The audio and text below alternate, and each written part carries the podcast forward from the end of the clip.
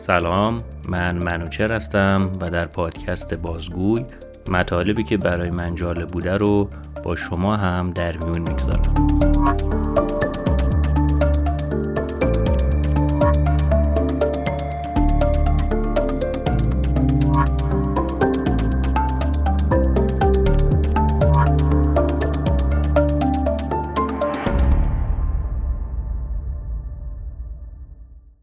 در این اپیزود میخوام در مورد نظریه سیستم اکولوژیکی یا بوم شناختی صحبت بکنم. تا سال هزار و نهصد و شصت و چهار اکثر مردم فکر میکردن که دلیل بدبخت و فقیر بودن افراد یک موضوع ارثی و ژنتیکی هستش و ارتباط چندانی با محیطی که اون توش بزرگ میشه نداره.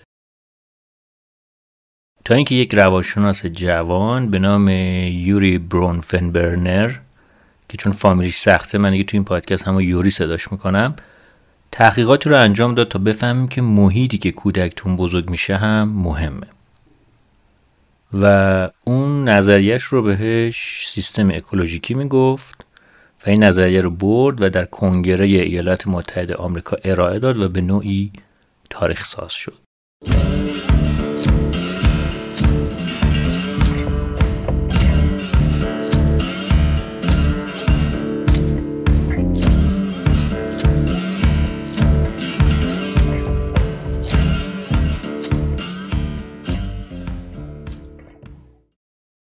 نظریه سیستم اکولوژیکی یا بوم شناختی یوری میگه که یک کودک تحت تاثیر پنج تا نیروی اکولوژیکی قرار میگیره که این نیروها در سطوح مختلفی هستن، یعنی از نزدیکترین سطح به کودک که خانواده‌اش هست شروع میشه تا به دورترین سطحی میرسه که نهادها و مؤسساتی هستن که کودک حتی ممکنه باشون به طور مستقیم در ارتباط نباشه.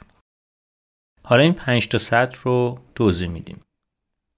سطح اول یا سطح میکروسیستم یا ری سیستم هستش که شامل خانواده یا دوستایی است که مستقیما روی کودک تأثیر میذاره و این تأثیر هم یه امر متقابله، یعنی دو طرف است. مثلا پدر مادرهای عصبی میتونن روی بچه تأثیر منفی بذارن و برعکسش بچه‌های ناسازگار هم میتونن پدر مادرها رو عصبی بکنن. و یا پدر مادرایی که فقیرن به طبع امکانات کمتری در اختیار بچه‌هاشون قرار میدن و معمولاً بچه‌ها در محیط‌های خطرناکتری بزرگ میشن که همین امر باعث میشه که کودک توی یک میکروسیستم منفی بزرگ بشه و احتمال موفقیتش کمتره.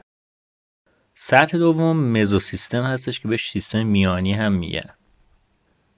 تو این سطح نوع ارتباط کودک با پیرامون خودش مثل مهد کودک و محله و خیشان و عوامش اینا تاثیر گذاره، یا حتی مثلا ارتباط والدین بچه با معلمای مدرسه. مثلا هممون دیدیم پدر مادرایی که حتی نمیدونن بچه‌هاشون کلاس چندمه و برعکس اونایی که به طور مرتب به مدرسه بچه‌شون سر میزنن تا از وضعیت تحصیلی بچه‌ها تو مدرسه باخبر بشن. همه اینا میتونه روی موفقیت اون بچه تاثیرگذار باشه. سطح سوم بهش میگن اگزو سیستم یا برون سیستم.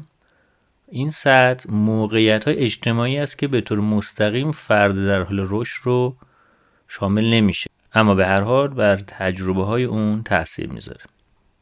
مثلا تجربیات والدین در محل کارشون که اون در این سطح قرار میگیره، مثل مادری که شغل خودش رو از دست بده و این باعث بشه که مشاجرات بیشتری با پدر بچه داشته باشه که باعث میشه نوع تعاملشون با کودک تغییر کنه. ببینین حتی محیط کار یه نفر میتونه روی رشد بچه‌های اون شخص تاثیر بذاره.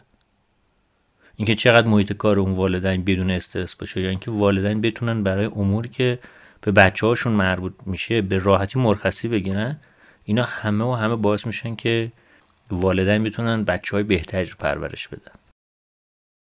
سطح چهارم رو ماکرو سیستم یا کلان سیستم میگن. تو این سطح فرهنگ و قوانین اون جامعه که کودک داره درش رشد پیدا میکنه اهمیت پیدا میکنه. مثلا اگه توی کشور تمام مدرسه‌های خوب غیر انتفاعی بشن و مدرسه دولتی خوب دیگه وجود نداشته باشه، خب به تبع فقط خانواده‌های پولداری که میتونن از اون امکانات مدارس غیر انتفاعی استفاده بکنن بچه های موفق تری رو پرورش میدن. یا جامعه‌ای که از نظر فرهنگی مرد سالاره، یعنی اکثر قوانین تو اون کشور به نفع مرداست. خب این باعث میشه که بچه‌هایی که تو اون جامعه بزرگ میشن هم سلطه‌جو بشن و خیلی راحت هم به همسرانشون و به زنهای اون جامعه ظلم بکنن. پس ببینین حمایت‌ها و امتیازاتی که کشورها برای مراقبت از کودکانشون قائل میشن چقدر مهمه.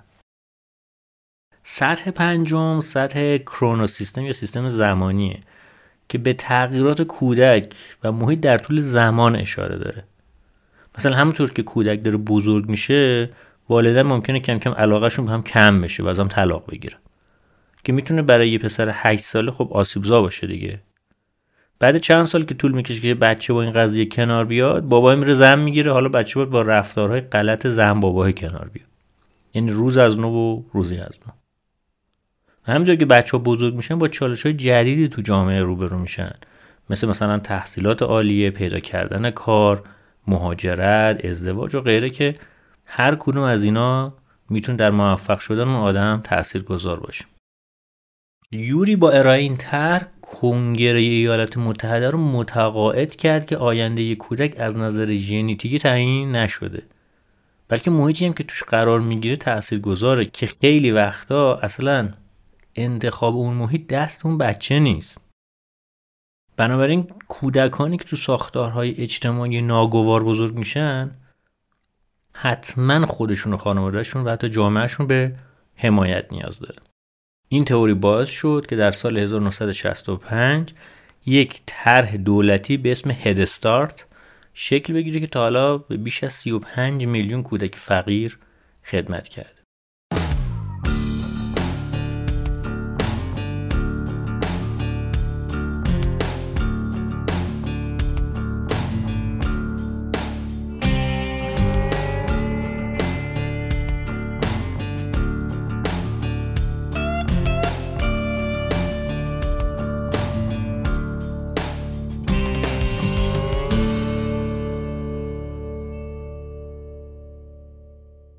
آقای یوری چند دهه بعدم تمرکزش رو از روی تأثیرات محیطی به فرآیندهای رشدی که افراد در طول زمان تجربه میکنن تغییر داد و در سال هزار و نهصد و نود و چهار نظر خودش رو اصلاح کرد و بهش گفت بایو اکولوژیکال سیستم یا سیستم زیست بوم شناختی.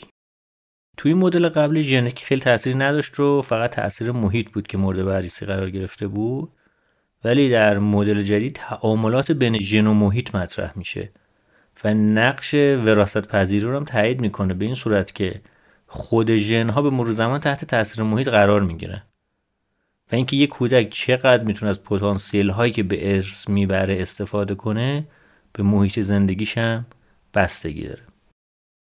حالا باید دید با توجه به اینکه دنیا از اون موقع تا الان اینقدر تغییر کرده و در زمینه‌های مختلف مثل تکنولوژی و شبکه‌های اجتماعی رشد داشته، آیا بازم مدل این آقای یوری کارایی داره یا نه. در سال دو هزار و بیست و دو دو نفر به نام‌های ناوارا و تاچ اومدن و نظریه یوری رو بررسی کردن، دیدن که خب آره هنوز معتبره ولی باید به روزرسانی بشه. برای همین اومدن به این نظریه گفتن نئو اکولوژیک یا بوم شناختی جدید و سه تا بند بهش اضافه کردن. یکی این که ریز سیستم های مجازی هم باید به عنوان نوع جدید از ریز سیستم ها اضافه بشن تا تعاملات و فعالیت های آنلاین رو هم در نظر بگیرن و این ریز سیستم های مجازی در مقایسه با ریز سیستم های فیزیکی دارای ویژگی های منحصر به فردی هستند، مثل مثلا در دسترس بودن، عمومی بودن یا نامتقارن بودن. بند دو میگه که کلان سیستم های باورهای فرهنگی و ارزش‌ها تأثیر مهمی داره. برای اینکه این شبکه‌های اجتماعی و فناوری دیجیتال جوان‌ها رو قادر می‌کنه که در ایجاد فرهنگ و اون هنجارها مشارکت بیشتری داشته باشن. و بند سوم میگه که مثلا اون فرآیندهای روزمره و تعاملات پیچیده افراد با اشیاء و نمادها خیلی به صورت آنلاین دارن اتفاق می‌افتن. بنابراین این فرآیندها میبایست حتما توی ریز سیستم‌های مجازی در نظر گرفته بشن. با توجه به صحبتایی که شد خیلی باید حواسمون باشه که ریس سیستم کودک خراب نشه. اگه کودکی توی خانواده‌ای که دچار تعارض و بی‌توجهی بزرگ بشه یا توسط مثلا همسالاش مورد آزار و اذیتونه قرار بگیره و طرد بشه، این ریس سیستمش ممکن دچار اختلال بشه و این میتونه منجر بشه به طیفی از پیامدهای منفی مثل کاهش پیشرفت تحصیلی، انزوا اجتماعی و مسائلی که مربوط به سلامت روانه. بنابراین اگر ریس سیستم امکانات و منابع لازم رو برای رشد کودک فراهم نکنه، میتونه مانع از رشد و موفقیت کودک بشه و اون نتونه از پتانسیل هایی که داره به خوبی استفاده کنه. خب این اپیزود هم همینجا به پایان میرسه. امیدوارم مطالبی که گفتم مخصوصا برای اونایی که فرزند دارن آموزنده باشه. تا اپیزود بعدی، خدا نگهدار.